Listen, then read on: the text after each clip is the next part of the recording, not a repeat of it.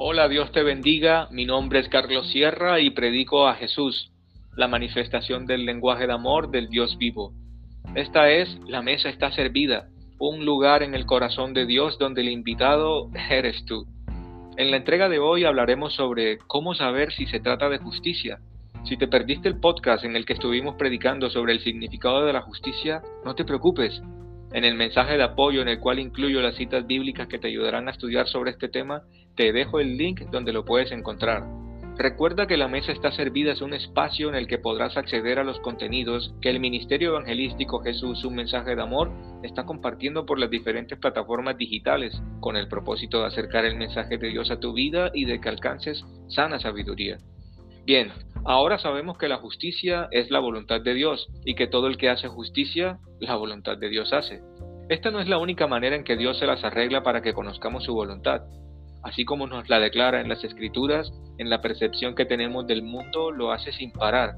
Es como que en todo momento está enviando la señal y está deseoso que la captemos. En este preciso instante en que se predica sobre ello, lo está haciendo y quiere asegurarse que seas consciente al respecto. Espero que puedas dimensionar lo inmensamente feliz que le hace cuando le has permitido guiarte con lo que dispuso en tu corazón en un instante cotidiano, incluso cuando solo atinas, cediendo ante lo que en realidad era tu parecer, que créeme, no era mejor. No sabes ni el lío del que te ha librado. Allí está él lanzando un gran suspiro, pero sonriendo y enorgulleciéndose de su buen chico que en su mente aún se pregunta cómo es que no hizo aquello no nos lamentemos tanto por estas situaciones que no fueron, entre comillas, aprovechadas, no convenían.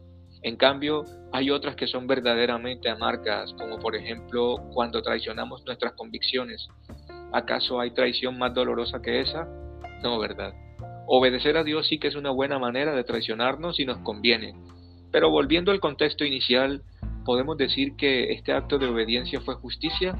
Veamos otras formas en que Dios nos enseña su voluntad e identifiquemos cuándo se trata de justicia. Si los sentidos espirituales están algo más despiertos, tendremos la oportunidad de experimentar otras formas en que Dios nos habla para darnos a conocer su voluntad. En el libro de los Proverbios capítulo 2 versículo 2 se cita que si hiciéramos que nuestro oído espiritual estuviera atento a su voz, entonces podríamos escucharle, bien sea que decida hablarnos a nosotros mismos o a través de alguien más. También cuando habla a nuestro corazón o nos regala un pensamiento. Incluso utiliza formas que el hombre no entiende, como se cita en el libro de Job, capítulo 33, versículos 14 y 15, intentándolo mediante sueños o a través de una visión. Son muchos medios para dar una señal, ¿no crees? Eso es muy interesante. Si con todo ese despliegue ha logrado llamar nuestra atención, eureka, Aquí es donde ocurre un punto de no retorno en el concepto que tenemos de la existencia de Él y sobre cómo se relaciona con el hombre. Le podremos descubrir, Él es nuestro enamorado incógnito y se ha dejado pillar.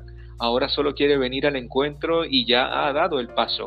También ha hecho los arreglos para esa cita, sin embargo suele suceder que la mayoría de las veces le dejamos plantado, por diversos motivos, bien sea porque la olvidamos de manera voluntaria o no tan involuntaria o porque no sabemos cómo llegar al lugar. Afortunadamente, nunca es tarde para acudir allí. Ese lugar se llama intimidad.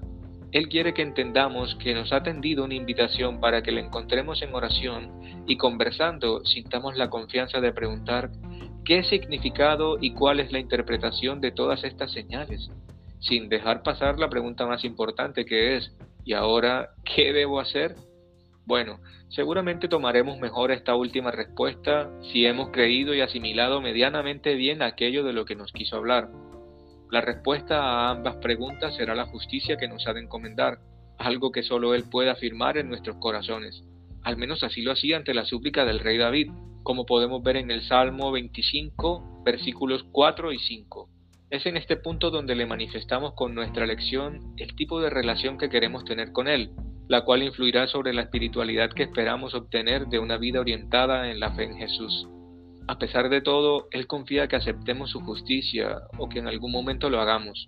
Las escrituras dicen que elegir la justicia nos conduce a la vida eterna y que la justicia no es posible sin la fe, por lo que no hay otro camino. Si decimos que tenemos fe y esa es nuestra esperanza de vida, nuestra única elección es hacer justicia. lo cual no es algo que Dios tenga en poco. En la carta a los romanos, en el capítulo 14, versos 17 y 18, se cita que quien se aplica en ella agrada a Dios y gana su amor. Y no es para menos, pues a través de la justicia que Dios encomienda a los hombres se están moviendo los hilos del bien en el mundo.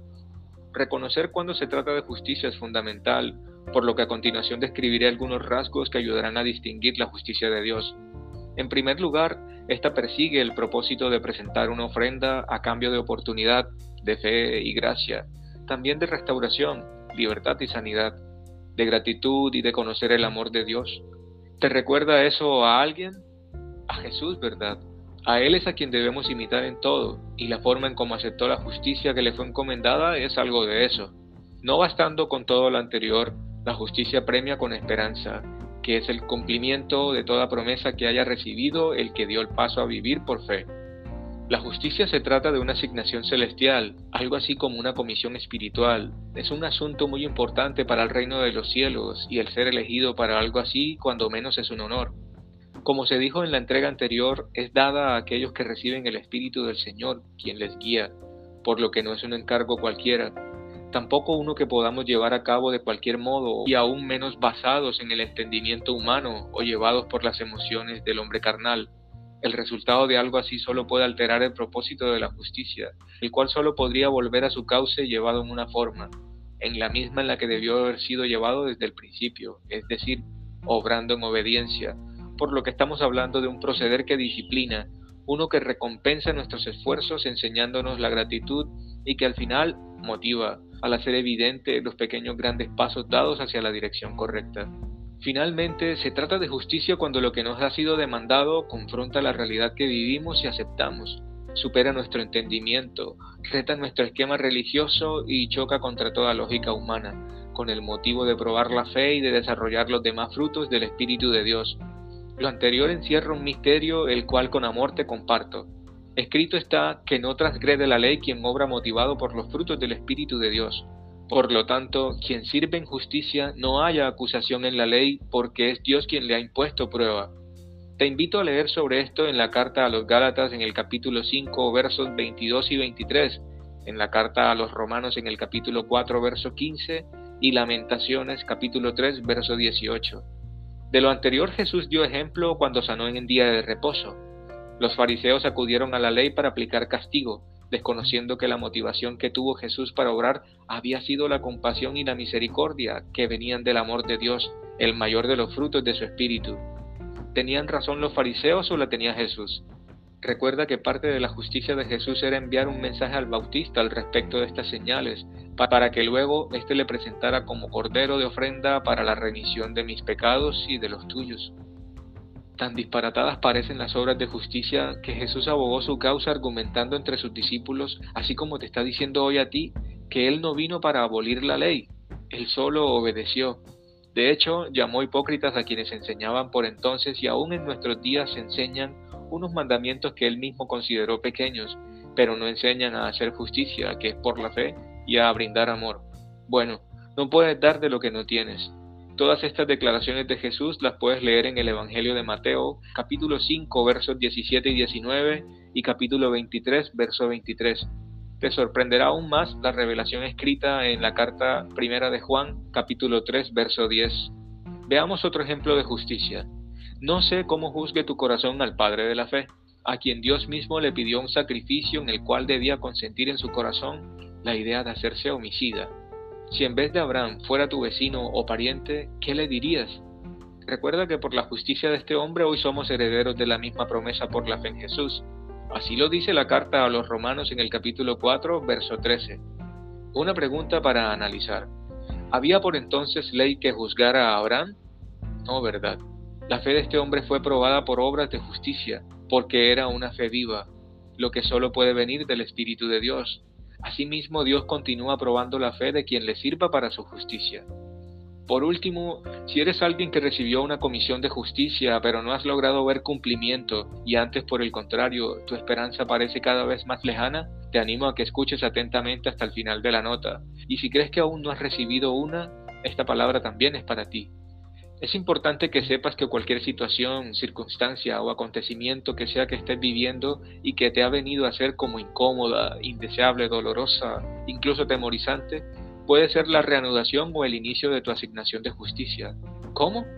Basta con que puedas identificar o darle un nombre a las emociones que reproduces, los pensamientos que se desprenden de tu mente y las reacciones que no puedes contener cada que transcurre ese suceso. Luego te invito a que hagas un alto, tomes un poco de aire y en tu corazón le digas a Dios, gracias por esta oportunidad. Sí, definitivamente esto es una conspiración suya. Ha decidido inquietarte para que entiendas las áreas de tu vida en las que quiere trabajar, para que dejen de ser un motivo por las que pierdas la paz, sigas cautivo del miedo o se eche a perder tu testimonio. Una vieja constante que se repite como una espiral, algunas veces sin que te hayas dado cuenta y que no has podido enfrentar como se merece. Déjame decirte que si te identificas con lo anterior, frente a ti tienes una mesa aderezada como Dios prometió en el verso 5 del Salmo 23, de la cual podrás servirte a placer si decides confiar en que bajo la guía de Dios puedes vencer sobre esa y cualquier otra condición. Allí está tu invitación para hacer justicia. Con estas palabras finalizo deseando que este mensaje haya sido para tu edificación Aprovecho para extenderte la invitación para que nos acompañes en este camino de servicio interactuando con nosotros a través de nuestras redes sociales. Dios te bendiga.